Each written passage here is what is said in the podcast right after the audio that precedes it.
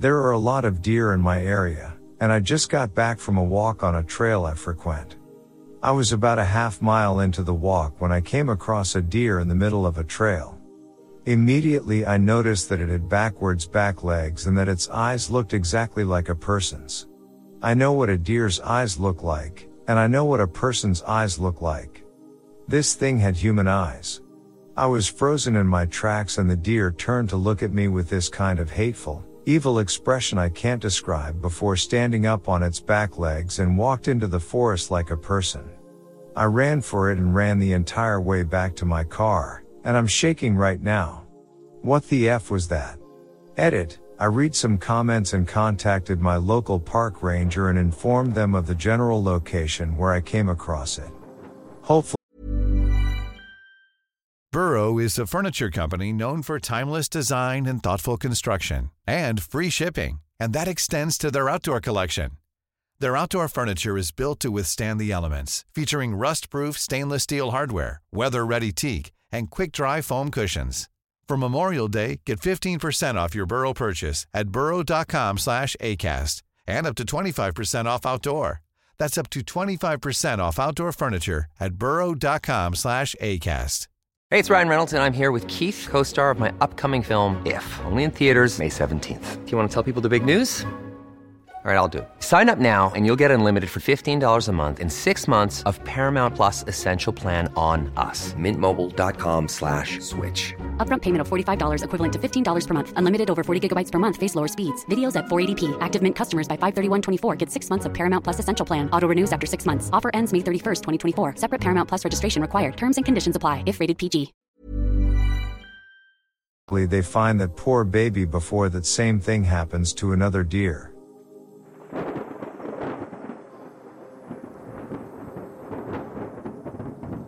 My wife and I moved to Lexington, Illinois in April 2016. During that first summer here, we heard a lot of stories from residents that we talked to. Back on January 27, 2018, I wasn't sleeping well because the local coyote pack was getting riled up about something. They were extremely vocal that night. I'm usually a deep sleeper, but they woke me up with their incessant yipping, barking, and howling. It sounded like a hunt was on.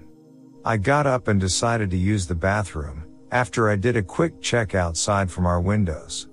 While in there I heard what could be like to an animal like screech like the rouse from the Princess Bride film and a really deep bass hoo hoo. I thought it was odd.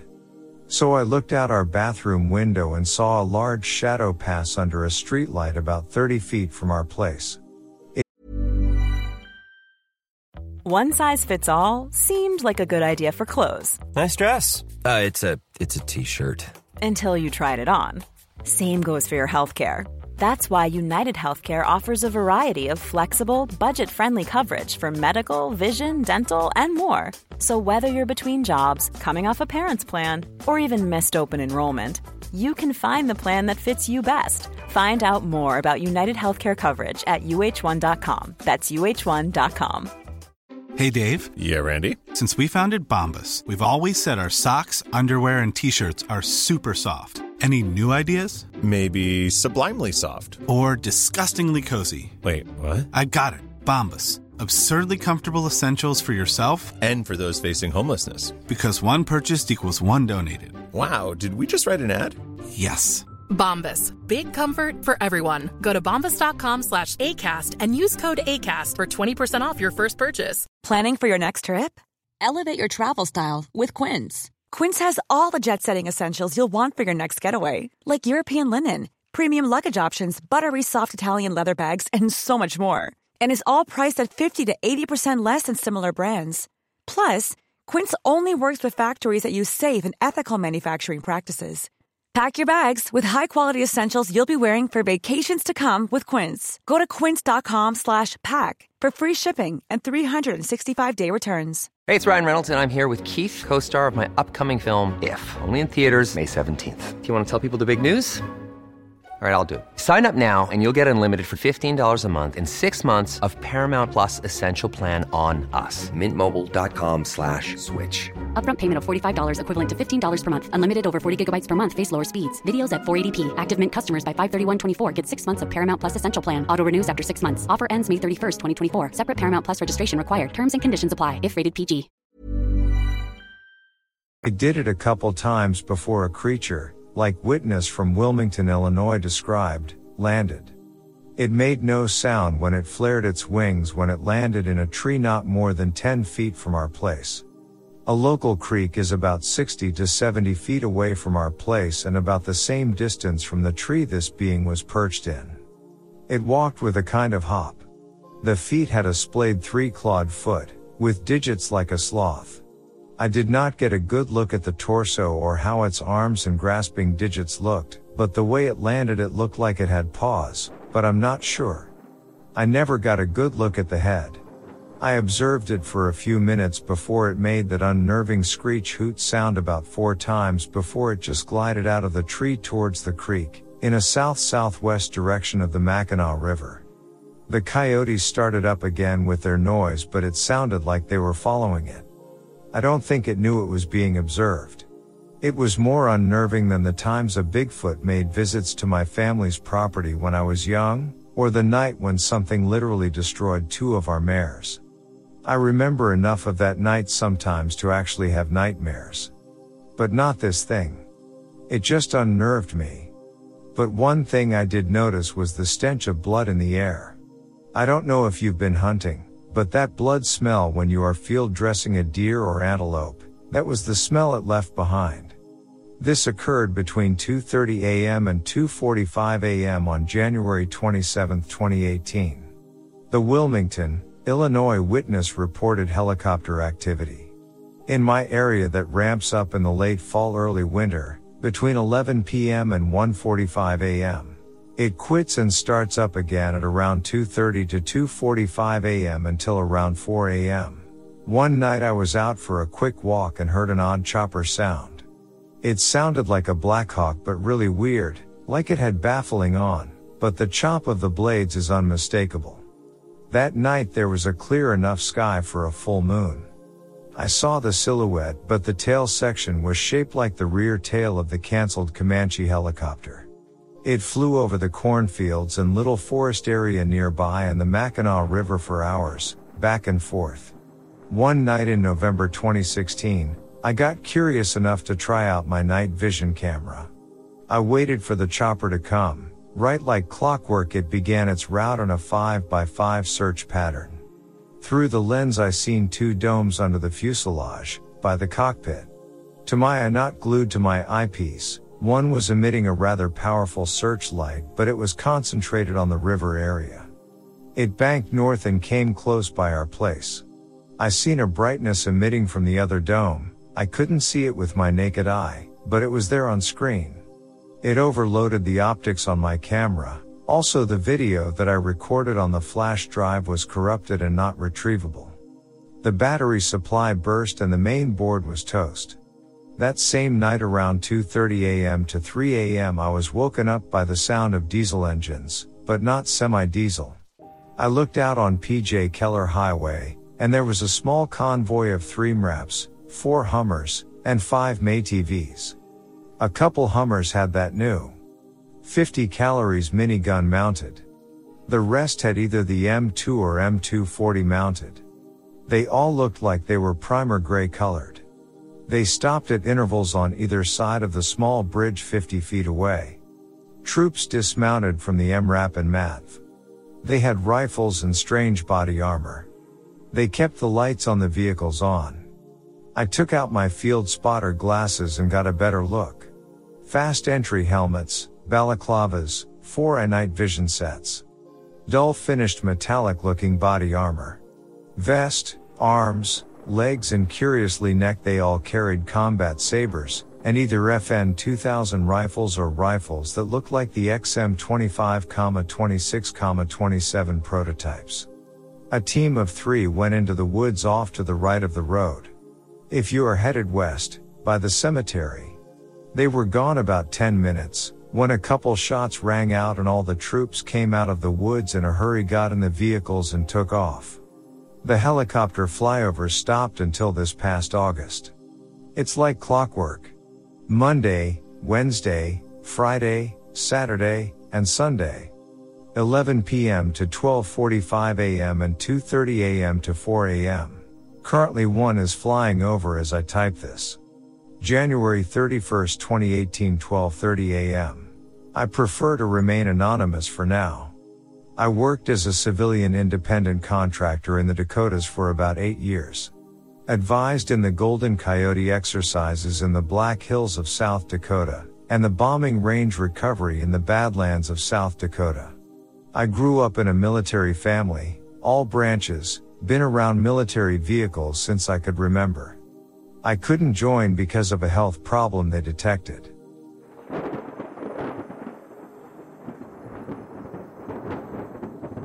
It was summer 2007 when we had taken a boat ride and watched the sunset. It was dusk and the sun was setting as we approached our dock. As we got closer, my friend and I both saw what looked like a human standing at the end of our dock and thought it was strange because there was no one else around. Our neighboring boats were all docked, there were no other cars around, etc. We were the only one out that evening from our dock area. It then turned around and we saw its glowing yellowish eyes.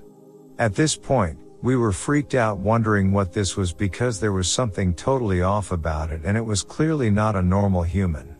Then, as we got even closer, it spread its wings, flapped a few times and soared up into the sky. It was way too big to be a bird. I've never seen anything like it before or after. It was probably around 5 to 6 feet tall and really dark, the whole body and wings were gray slash black. Not sure if this is of interest but my family and I also saw a UFO at Prairie Creek Reservoir around dusk as well a few years later. We were one of the only boats on the water. It was such a serene, quiet and peaceful evening. My mother looked up at the sky and saw the UFO so we all looked up. It was shaped like a tin can, stayed still and made absolutely no noise. At that instant, my father caught a fish and the commotion caused us all to look down and a few seconds later when we looked back up it was gone without a trace. Really not sure what the F I saw a few years ago. I'll try to keep it short. Around four to five years ago, my husband and I were on our way to work, 6 a.m. He was driving and I was looking out the passenger window into the cornfield. Caught sight of a deer, but something felt off. Really felt like time slowed down as I watched the deer rise up on its hind legs. This intense feeling of dread made my stomach turn and for a second, Almost felt like I was going to vomit. For height reference, the corn had only grown about 5 feet, the deer was at least 6 feet or more. Noticed its eye was solid white. Its head was straight up and its front legs just dangled there. Best way to describe what I saw was if you hollowed out a deer and climbed into it. The creepiest thing about it was it looked like it had a seam from under its chin down to its chest and what looked like a human eye peeking out of the slit. All I could think was don't make eye contact. Looked away real quick. This all happened in a matter of seconds but felt like minutes.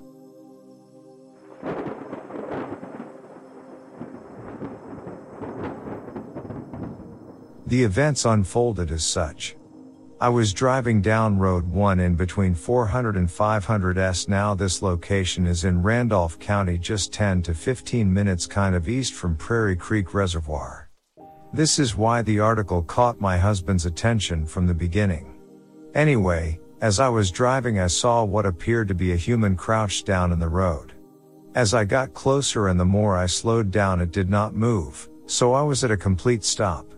This thing slowly turned its head to look my way and it had greenish yellowish like eyes, like the color of cat eyes. It stared for maybe three seconds and then proceeded to slowly get up from its position, like a human would stand up because it had legs. It turned towards my car. It stepped on my car and used it to take off. Then it lifted off like a glider towards the sky. I turned my head just in time to see it tuck its legs into its body, so it did appear as a bird in flight. Kind of. Its wingspan was wider than anything I've ever seen on an animal in my life. I told my husband what had happened and he told me it had to have been a bird. Until he saw this article. I've never said anything to anyone else in fear that I would be made out to be an idiot. I also would still like to maintain my privacy as I do not want any public attention from this as I have a young daughter and do not want her to be bought into it either. I hope you'll maintain my privacy as well and keep my involvement just a witness as you did the other witness in your article.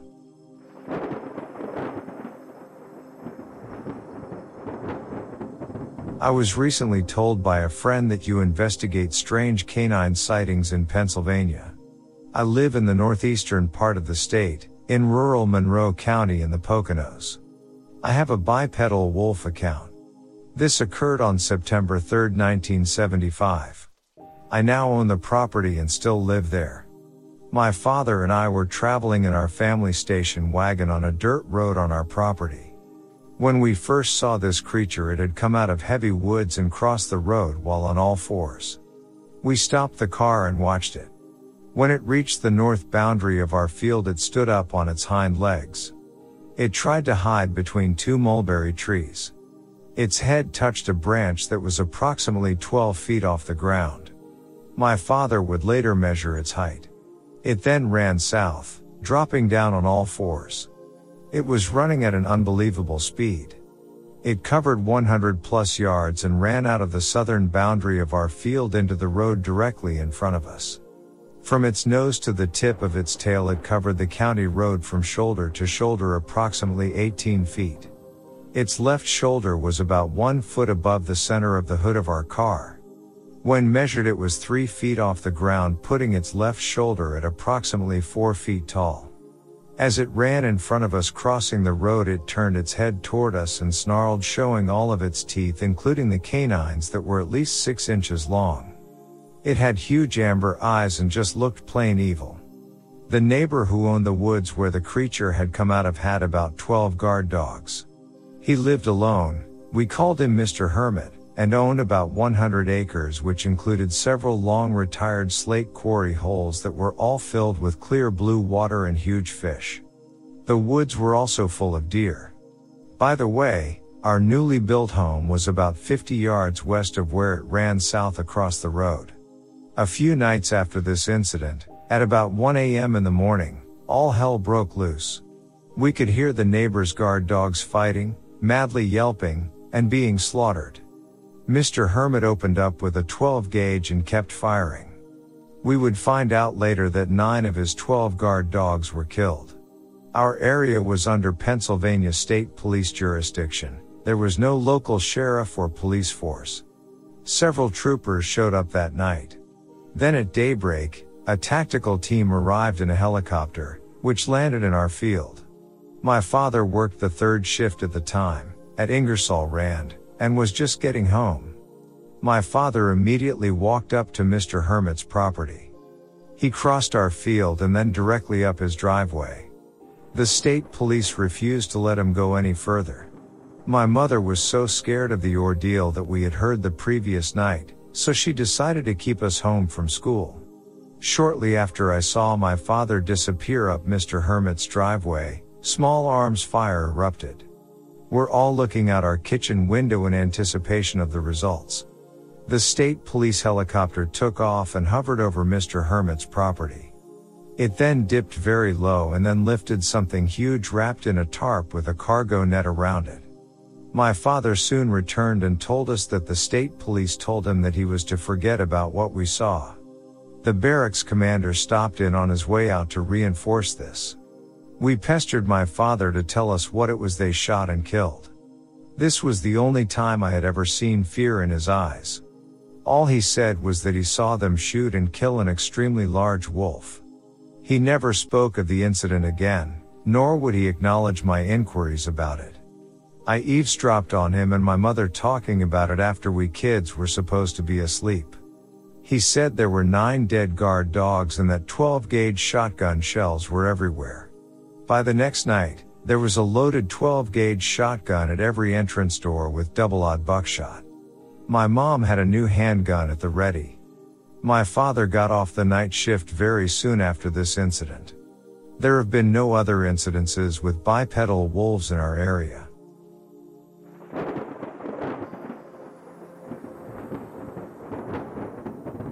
TH and his wife were traveling southbound on a county road, about a mile south of the Prairie Creek Reservoir near Muncie, Indiana. The date was December 26, 2018 at dusk. A huge flying object caught TH's attention. TH is a military veteran, hunter, trapper and farmer who lives in the immediate area. His knowledge of military flying craft, wildlife and his keen sense of observance was apparent while I talked to him. The wing being that he was observing was unlike anything he had ever seen before. The creature was flying just above treetop level and was easily visible to the witness. His reaction was to slam on his brakes in wonderment, exclaiming to his wife, Do you see that? His wife was shaken by the sudden stop and was unable to react fast enough to see the wing being. TH stated that the being was humanoid in shape with an obvious face. The body had a length of approximately 6 to 7 feet, with bat-like wings that were extremely wide. The being was dark colored, and seemed to glide at a steady speed. He never noticed the flapping of wings while watching the creature. TH's wife states that TH has been truly affected by the incident and has constantly mentioned it to her, in an attempt to explain what this wing being really was. He had refused to mention the incident outside of his family. When TH read about the recent sightings in Gary, Indiana, he called his wife from his job and asked her to contact me right away. He later called me when he got home. This witness was very forthcoming and anxious to find out what this creature was.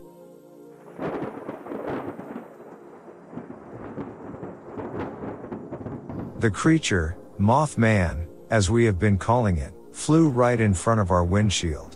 It soared in between two buildings and came right in front of the van, taxi van, I was on a cab fare. It turned its head and looked right at us with little red eyes.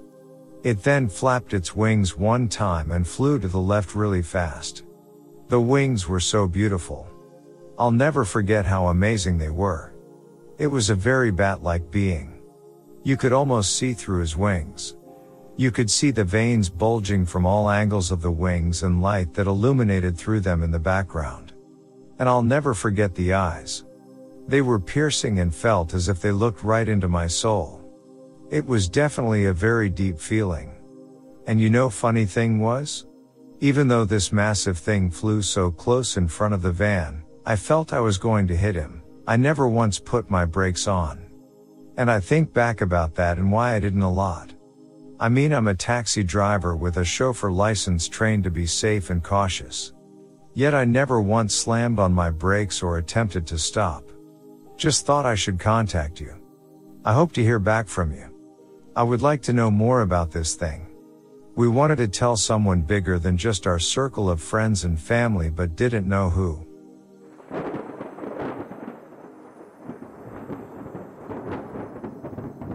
I have an experience I would like to tell you about.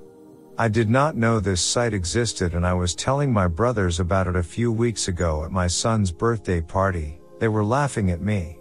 I live in Itasca, Illinois and two years ago in August 2020 I went out at about 9 p.m. at night and was putting something in my car. About 50 to 75 yards away I saw something land in the street. It looked like it was crouching and it looked the size of a coyote or maybe bigger sitting in an upright position. It was too big to be an owl but kind of looked like a bat slash owl looking creature. Like a gargoyle with little horns on its head. I was focusing on it for about a minute and kept asking myself, what the hell is that? In a sudden burst with its wings, it kind of hopped up and exploded out of a crouching stance with a thunderous stroke of its wings and disappeared into the trees. I yelped and stepped back a bit as I could not believe my eyes. It looked like a five foot black bat slash animal thing jumping slash flying into the trees. I have been reading about other sightings in the area and my sighting matches what others have seen. I got a good look at that creepy thing, but I do not believe that it observed me because I was watching it quietly. MM. I later talked to the witness MM colon MM states that he was quite surprised when he noticed the creature. I was crouched under a fairly bright streetlight and about 50 yards in front of him in his neighborhood, in the vicinity of Bryn Mawr and Elm Street in Itasca.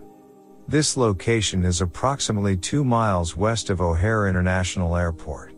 As he watched, it was apparent that it had bat-like wings and that the face was similar to a gargoyle's depiction with small horns on its head. The coloring was gray to black. There was no eye color recognized. When it suddenly rose up from its crouched position, MM states that it stood 5 to 6 feet in height and that the body was somewhat emaciated, but defined. The arms were attached to the wide wings that spanned far off the body. It was definitely a humanoid form. He used the word explode to describe the sudden burst of energy when it took flight after just one flap of the powerful wings. The sound of the wings and ascent burst like thunder.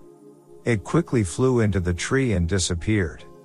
The witness is very articulate and seemingly forthright. He is still affected by this encounter two years later.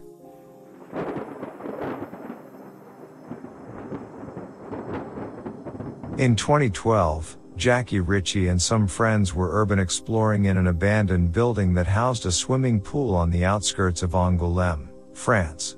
It was a night exploration and flashlights were used to help them see around the disheveled building. All seems pretty routine until they shine their flashlight in a corner, one with an apparent shelving unit. That is when they observe movement and spot a strange figure. It seems to be sitting and moving its body, popping a leg, arm, and head out, to peer at them. The figure, although humanoid, does not appear to be human. It seems to have noticeable red skin and large glowing white eyes. No surprise, Richie and the friends scream in horror and immediately rush outside, where they run into the woods away from whatever was inside the building. There is a strange screeching sound that follows them out, but it is unclear if it's just the natural sound of the forest, crickets, bugs, etc., or something else, possibly the creature? Ritchie uploaded the video to his YouTube channel on April 3, 2012. He titled it, Strange Creature in an Abandoned Swimming Pool, Étrange Créature dans une piscine abandonnée. In his description, he noted, we still do not know what it is. It's pretty terrifying. In the years since, all the content on Richie's channel has been removed, except for that video. It is unclear if he ever made a follow-up video. Interestingly, Kilulu, a friend of Richie's, responded in the video's comments, attempting to clarify that the building was normally locked and hard to get into and it was not known to be a dwelling for homeless people. No one can enter inside because it was closed. We pass next to the swimming pool each day because it's on the way to the university restaurant and we see that nobody lives inside. We don't really know what was this thing. Some of the commenters noted that the eye glow might have been a reflection from the flashlight, though it seems unlikely since human eyes don't normally reflect light that way. As well, the eyes seem far too large and too far apart and the glow is visible even when the flashlight is no longer being shined in its direction. A commenter, Primitive Sponge, wrote, that is no person dude. 1. It has a red skin color too. Its eyes are bigger than a human's 3. Its eyes shine. Some commenters also thought the screeching sound might have been an alarm of some sort though it's hard to tell. Sir Spooks eventually featured the video in his compilation 25 Scariest Creature Videos of All Time uploaded on July 21, 2020. He noted that it must have been terrifying for Ritchie and his friends. These kinds of experiences are sure to cause nightmares for anybody that has to go through it firsthand. My associate stated that the first time he saw the video, he was reminded of Marvel Comics superhero Spider-Woman, in that the figure appears lanky, possibly female, is blood red in color, skin or a skin suit, has long jet black hair, barely visible, and its eyes seem to be shaped not unlike how the arachnid character's eyes, crooked teardrop and far apart, appear in the comics. The fact that they are glowing white only adds to the mystery.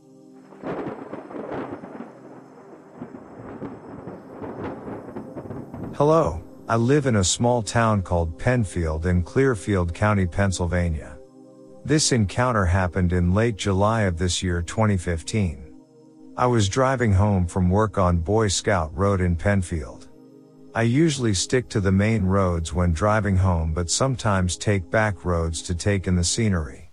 As I was coming around a bend I saw a large brownish tan creature crouching on the side of the road. I slowed down to get a better look, that's when it turned its head towards my vehicle. It had a large head and yellowish glow to its eyes and a long nose. I couldn't believe what I was looking at. It was eating roadkill, I believe a deer. At this point I slammed my foot into the gas pedal and didn't let off the gas until I reached my home. I then jumped out of my car, ran into my house and locked my doors. I grabbed my rifle from my closet and loaded it. I then went into my basement and took out a silver letter opener that I had gotten after my grandfather passed away. I haven't seen anything since. But I would like to add that about a month prior to this I was at the local Minute Mart getting gas. A game commission officer pulled up to the next pump. Attached to his truck was a trailer, and in that trailer was an elk. A lot of elks have radio collars and when one dies it's the game commission's job to figure out how it died and to take samples. I asked the man what had happened to it. It was a young elk maybe two to three years at most. It looked fine to me except for the fact that its throat was slit. He told me he had no clue and that when they found it, the collar it had been wearing was about 10 feet away. He said at first they thought it was a bear as it's the only animal around here large enough to take down a bull elk. But there was no evidence indicating it was a bear. Plus, he told me, the cut on its throat was too clean. After that conversation I didn't think too much of it until I saw that thing that night. I'm a very facts based person and I don't hold any personal beliefs as far as supernatural things are concerned. But since that night I don't know what to think anymore. The reason I'm writing this to you is because I saw that back in November you wrote about a man on State Game Lands 331 seeing a similar creature. I lived in this town my whole life and spent more time in the woods than any place else. I've seen all the animals around here and I can tell you this thing was not natural.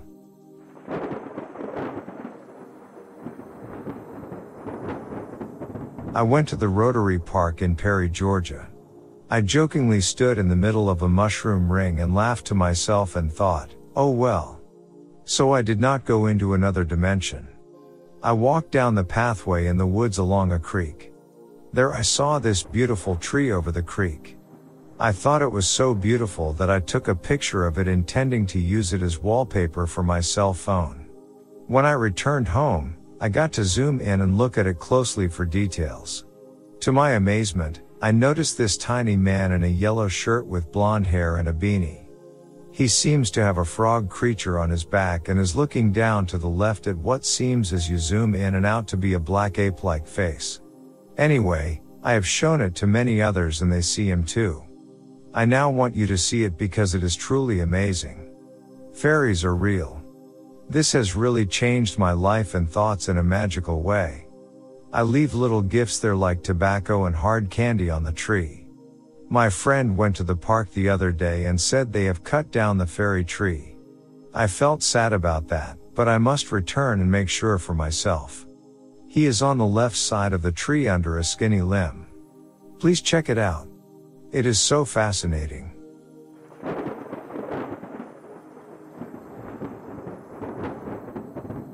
There's my parking lot. We were facing toward my building, and next to that, between me and the canal, there's a parking lot that has nothing, just like a lot, and then there's the canal.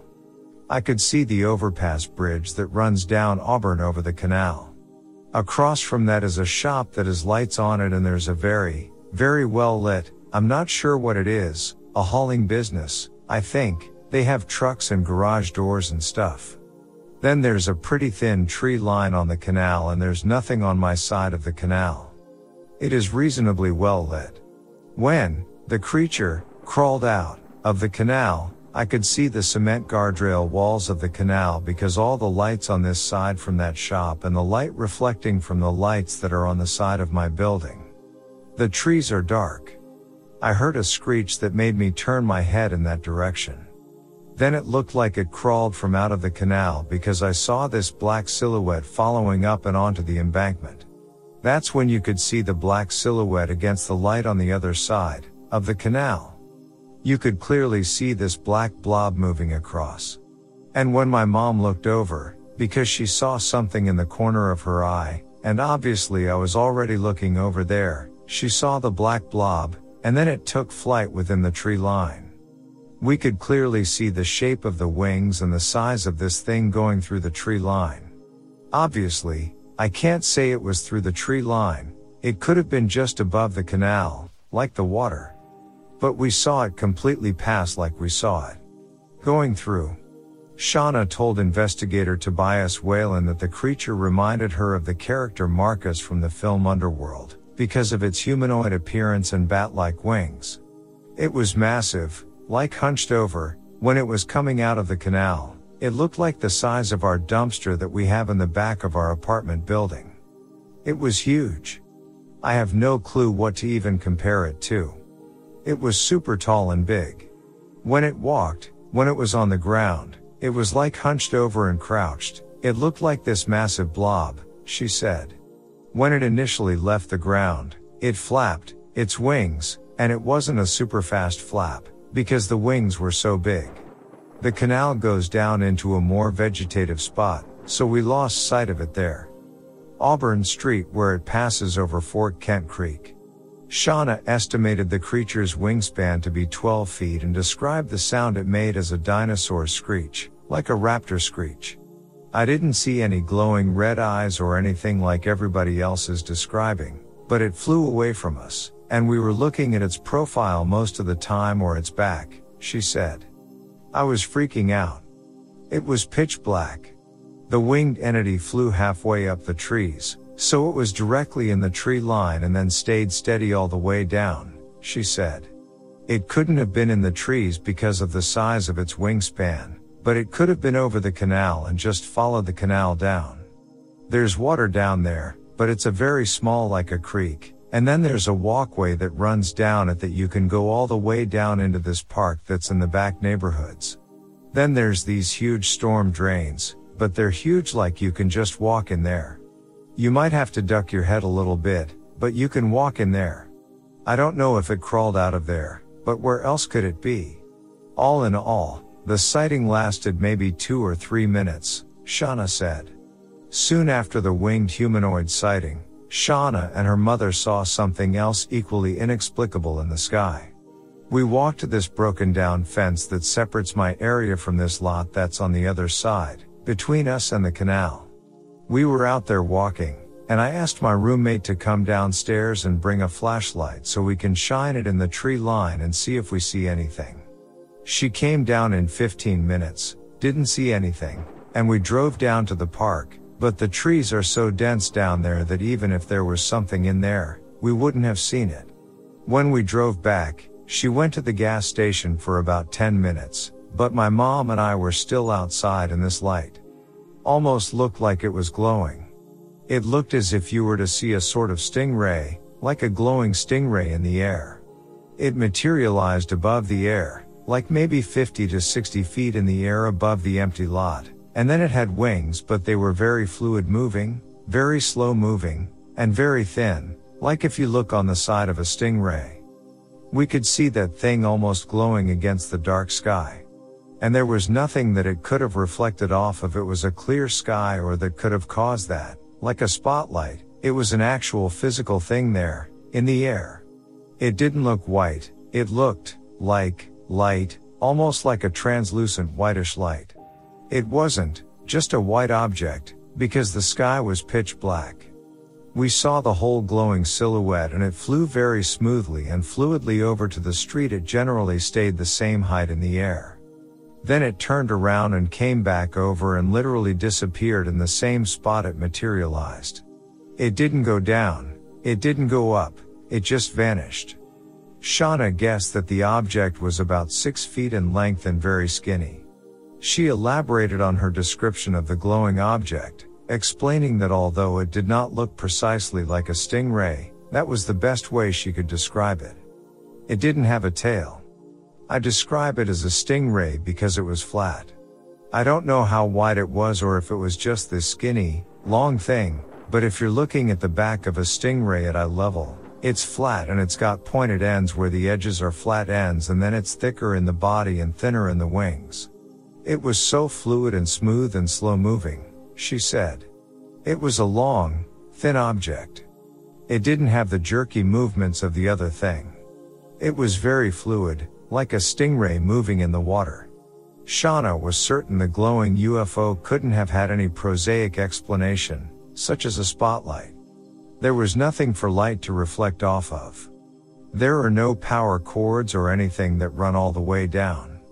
It was like seeing electricity or a glowing orb at night, but it was long and skinny.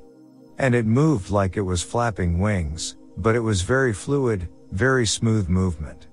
Historical weather data confirms that the sky was clear at the time of her sighting, nor was there any wind to blow something that could have been misidentified, like a balloon. As for the winged creature, when asked if it could have been a known animal indigenous to the area, Shauna responded that she had considered that, but was sure it was not. I know what foxes and coyotes sound like, in mating season and fights, stuff like that. Generally, we hear dogs barking in our neighborhood. I know what it sounds like when dogs are fighting. It didn't sound like anything. It wasn't a person screaming, it wasn't animals or anything. And then for me to hear the screech and look over and see that thing. I just put two and two together that this creature is the thing that made the noise. I thought about herons and cranes and stuff like that. The only difference is that the size of it, for one thing, because the wings were huge, and there was no break in the wings, there was no color to it, it was pitch black. Even when it was on the side of the embankment where the lights are, it was completely pitch black. You could see a clear outline of it. You know how those birds usually have really skinny legs? Well, this was thick, too thick to be a heron or a crane. The thickness of the wings and the whole size of the body itself. When it was hunched over, I couldn't clearly see the outline of the head or anything. It was just this hunched over, curled together on all fours sort of thing.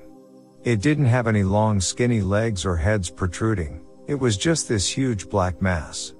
The experience left both Shauna and her mother upset and frightened, but they both feel strongly about what they experienced and are willing to go on the record about it.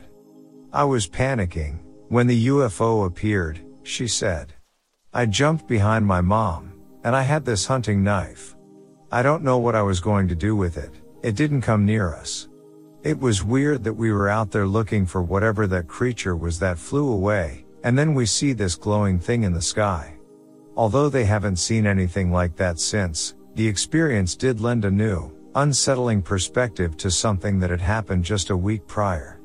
About a week beforehand, I was walking up my back stairs, Again it was late, my mom was sitting downstairs waiting for me to unlock my door, and I heard that screech, Shauna said.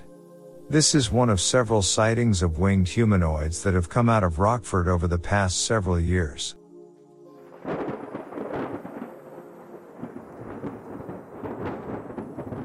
This is my interaction with the Palmyra, Maine wolves.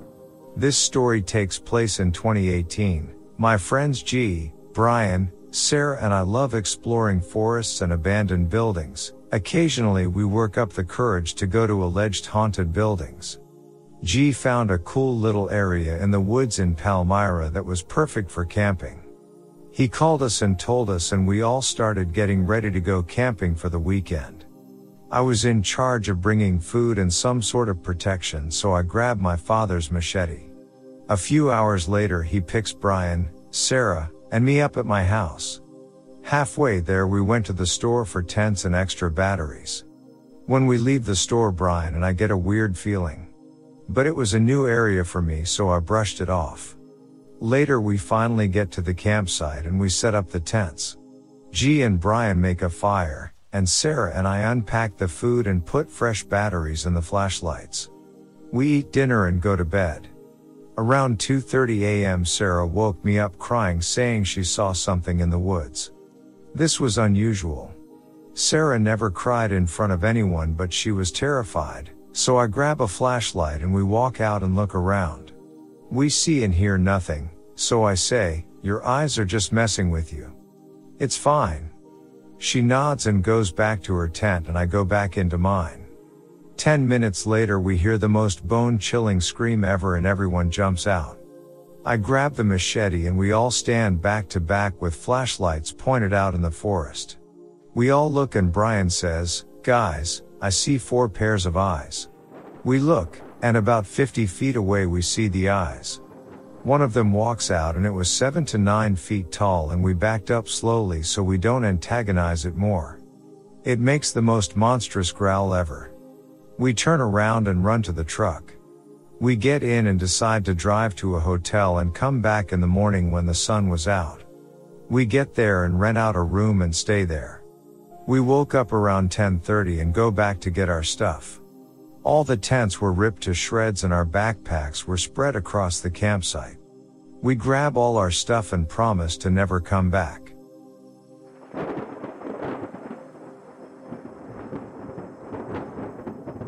This is a description of the being I saw in Burlington, Kansas that looked like a cloaked predator from the film series. I had a bird's eye view from an apartment balcony overlooking a smooth bend to the left in the road that passes by the river dam in town. The car made the slight jog to the left easily but swerved abruptly to the right like he was trying to avoid hitting something in the road to the left. He went into the ditch and got out very cautiously and seemed to be looking in the direction of what I first thought was a giant swarm of gnats or maybe dust off to the left of the road just inches in the grass about 25 feet from his car. He then got out his phone and proceeded to take a couple of photos of this thing. He definitely looked freaked out and ran back into his car, which I assumed to call a friend. A truck showed up about five minutes later to pull him out. This mass was still standing upright and seemed to be looking at all that was going on but stayed motionless. It seemed to be facing the opposite way from my vantage point towards the car and truck, although you couldn't see the actual detail of this thing. You could definitely see it had an upright human stance. The car headlights didn't pass all the way through it but almost bent around it. The light was still passing through it but not in a straight line. I could see through it like foggy glass or glass with a slight smoke to it. There was no shadow visible on the ground around the figure. After the car and truck sped away, it simply vanished. If these things can't alter their reality like I believe they can, they can make themselves completely see-through or shimmer while fading in and out of our realm because they share some DNA with angels. This is just my theory on that, but I do believe they can definitely move in and out of our reality. For example, Philip in the Bible was done baptizing the Ethiopian eunuch and after the eunuch came up out of the water Philip was gone. Philip instantly found himself in another city. I believe this is just one example of either teleportation or opening a portal and going through it for instant travel. Either way, it is interesting and can connect a few dots with what I've been studying. I hope this helps someone.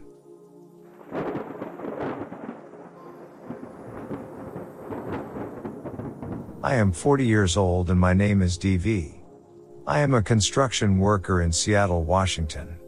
This is the first time that I have contacted you. I want to share with you my experience with the Predator or as others have named it the Glimmer Man. Until now, I thought that maybe I was going crazy. This is the first and only experience that I have ever had with anything paranormal or otherworldly. It was a very brief encounter, but I know what I saw and this has made me question everything that I know. I am a Christian and that has been my upbringing. Okay, let me explain what happened. This was in late August this year 2018. I was riding in the passenger seat of our work truck with my boss driving and another worker sitting in the back.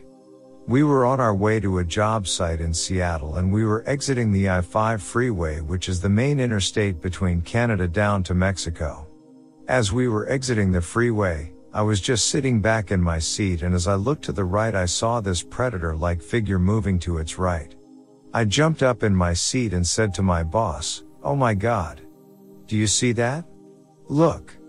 I was absolutely stunned. There was a little outcropping of trees and beyond that, there were three to four homeless people just going about their business. They seemed to be clueless about the figure that was walking about 20 yards in front of them. I was absolutely shocked and did not know what to say or do. I only saw the figure for about four or five seconds and when I turned to my boss to ask if he was seeing this and then turned back to where I saw the figure. It was gone or I lost sight of it. It was exactly like the predator figure in the movie, not the alien form but the cloaked version. In my 40 years, I have never seen anything like that. My wife is the only person that I have told because I don't want people to think that I am crazy. I have recently heard other stories about the same thing. It is somewhat comforting to know that there have been other sightings and that I am not crazy. Also, have there been similar sightings in the Seattle or Washington state area? I would really love to know. I know that you are extremely busy, but if you could respond to my email, I will be extremely grateful. Thank you so much. Thanks.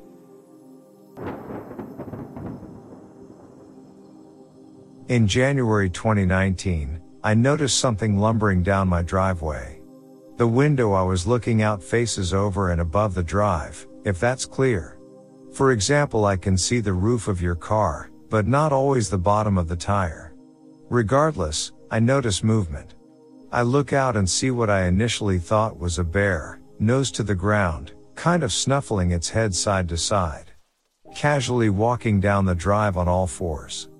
A little geographical clarity. I live in town.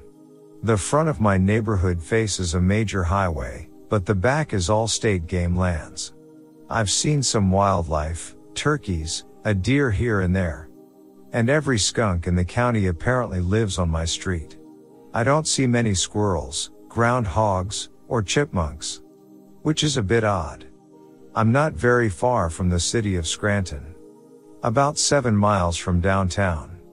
So I'm not exactly in the sticks. I watched this bear mosey down toward the street, its head lowered. I moved from the living room window to my bedroom window, that has a full view of the street.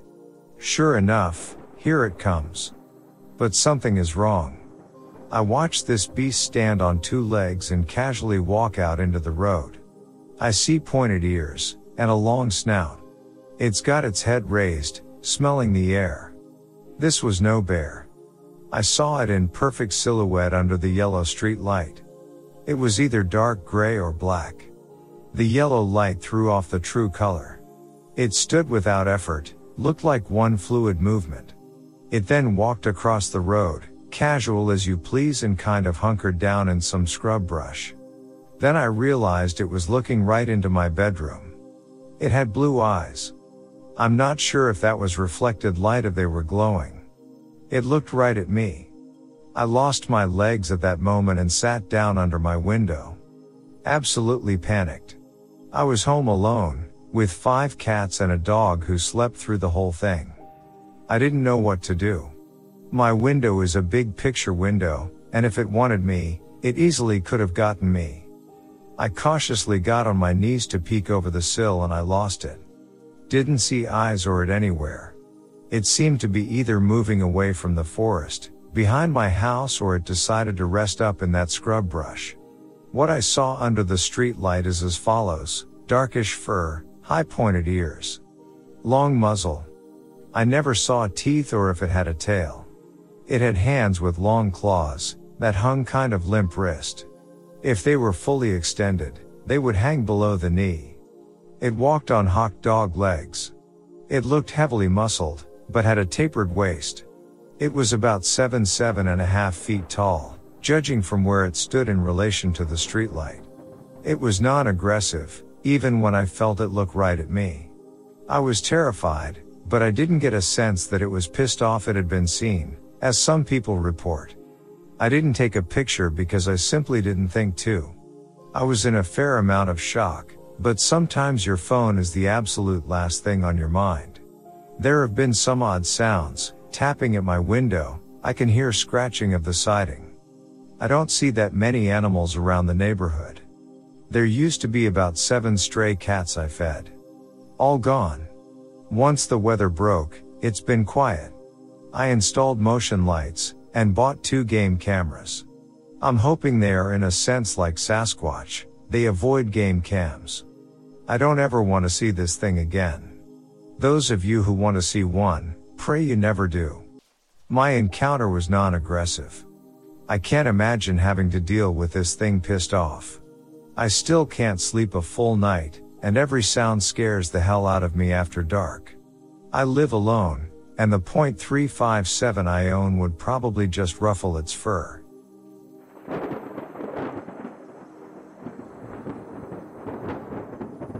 I was recently told by a friend that you investigate strange canine sightings in Pennsylvania. I live in the northeastern part of the state, in rural Monroe County in the Poconos. I have a bipedal wolf account. This occurred on September 3, 1975. I now own the property and still live there. My father and I were traveling in our family station wagon on a dirt road on our property. When we first saw this creature, it had come out of heavy woods and crossed the road while on all fours. We stopped the car and watched it. When it reached the north boundary of our field, it stood up on its hind legs. It tried to hide between two mulberry trees. Its head touched a branch that was approximately 12 feet off the ground. My father would later measure its height. It then ran south, dropping down on all fours. It was running at an unbelievable speed. It covered 100 plus yards and ran out of the southern boundary of our field into the road directly in front of us. From its nose to the tip of its tail it covered the county road from shoulder to shoulder approximately 18 feet. Its left shoulder was about one foot above the center of the hood of our car. When measured it was three feet off the ground putting its left shoulder at approximately four feet tall. As it ran in front of us crossing the road, it turned its head toward us and snarled, showing all of its teeth, including the canines that were at least six inches long. It had huge amber eyes and just looked plain evil. The neighbor who owned the woods where the creature had come out of had about 12 guard dogs. He lived alone, we called him Mr. Hermit, and owned about 100 acres which included several long retired slate quarry holes that were all filled with clear blue water and huge fish. The woods were also full of deer. By the way, our newly built home was about 50 yards west of where it ran south across the road. A few nights after this incident, at about 1 a.m. in the morning, all hell broke loose. We could hear the neighbors' guard dogs fighting, madly yelping, and being slaughtered. Mr. Hermit opened up with a 12 gauge and kept firing. We would find out later that nine of his 12 guard dogs were killed. Our area was under Pennsylvania State Police jurisdiction. There was no local sheriff or police force. Several troopers showed up that night. Then at daybreak, a tactical team arrived in a helicopter, which landed in our field. My father worked the third shift at the time, at Ingersoll Rand, and was just getting home. My father immediately walked up to Mr. Hermit's property. He crossed our field and then directly up his driveway. The state police refused to let him go any further. My mother was so scared of the ordeal that we had heard the previous night, so she decided to keep us home from school. Shortly after I saw my father disappear up Mr. Hermit's driveway, small arms fire erupted. We're all looking out our kitchen window in anticipation of the results. The state police helicopter took off and hovered over Mr. Hermit's property. It then dipped very low and then lifted something huge wrapped in a tarp with a cargo net around it. My father soon returned and told us that the state police told him that he was to forget about what we saw. The barracks commander stopped in on his way out to reinforce this. We pestered my father to tell us what it was they shot and killed. This was the only time I had ever seen fear in his eyes. All he said was that he saw them shoot and kill an extremely large wolf. He never spoke of the incident again, nor would he acknowledge my inquiries about it. I eavesdropped on him and my mother talking about it after we kids were supposed to be asleep.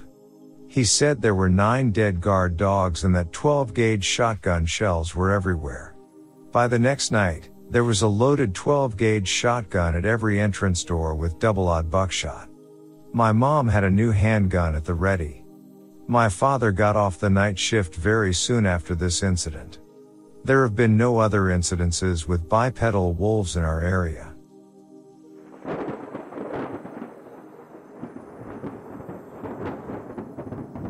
In 2002, just two weeks before Christmas, I decided to go coyote hunting by myself.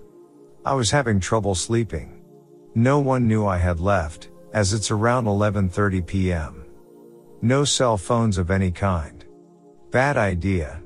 I started my trek as always, down a well-used trail, until I reached a steep section covered with multiflora rose bushes.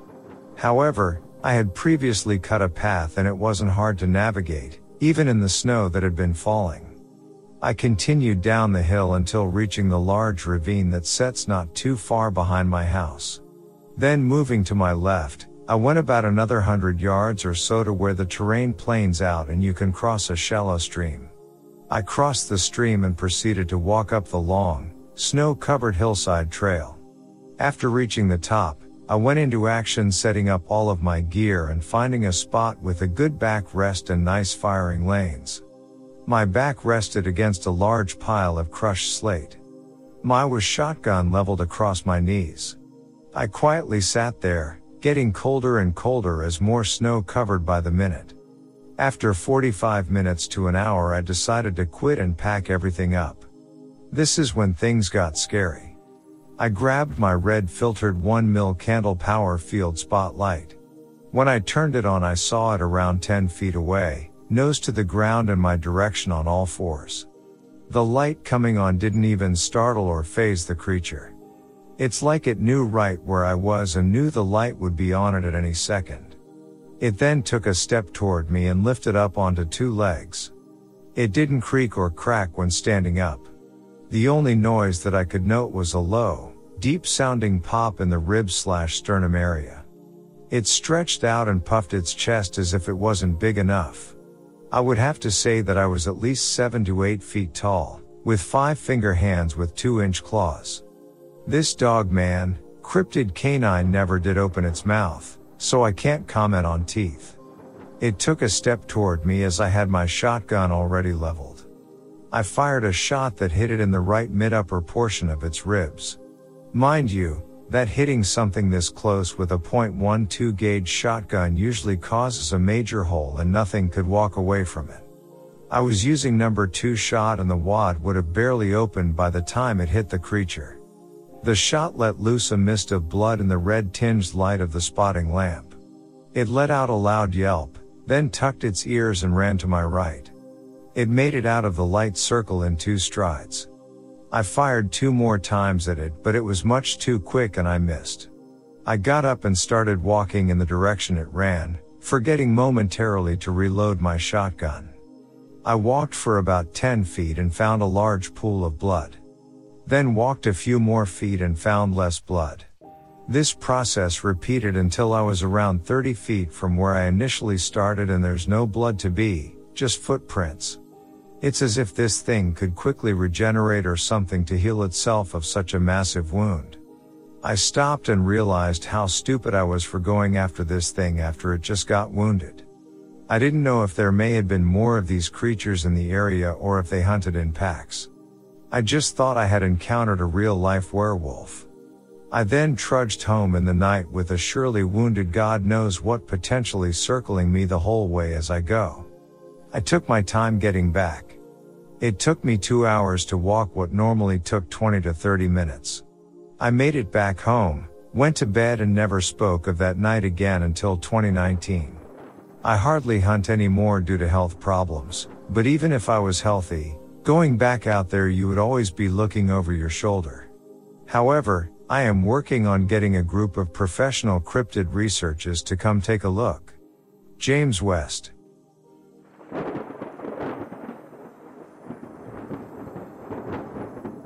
This story has been told to me by my great grandmother. This happened in a small village. She told me that there was a woman that she could turn into a cat and different animals. I am from Romania. She told me that this lady came and she stole the milk from their cows, but when my great grandfather went to stay with the cows to see who was stealing the milk, he saw a cat that transformed into a human. The next day he went to her and confronted her, but she denied all the accusations. The next night he went again to sit next to the cow but with his brother. When he saw the old lady, he went to confront her again, but she turned into a cat and left. He threw an axe at her and hit her, and he caused a lot of damage. She died slowly. But before she died, she put a curse on him and his brother's family. He died soon, like two to three years from that, and his brother right after him. The only one to survive that curse was my great great grandmother.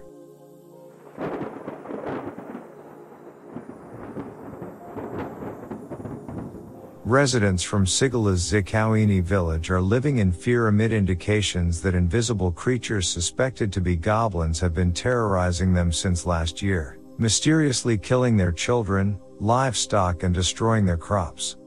It is said in September last year two families lost their children due to goblin attacks.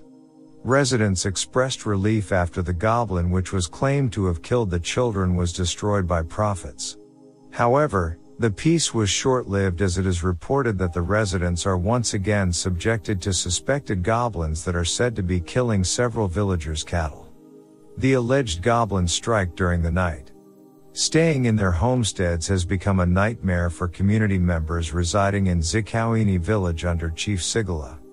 Every morning we wake up to the death of our cattle.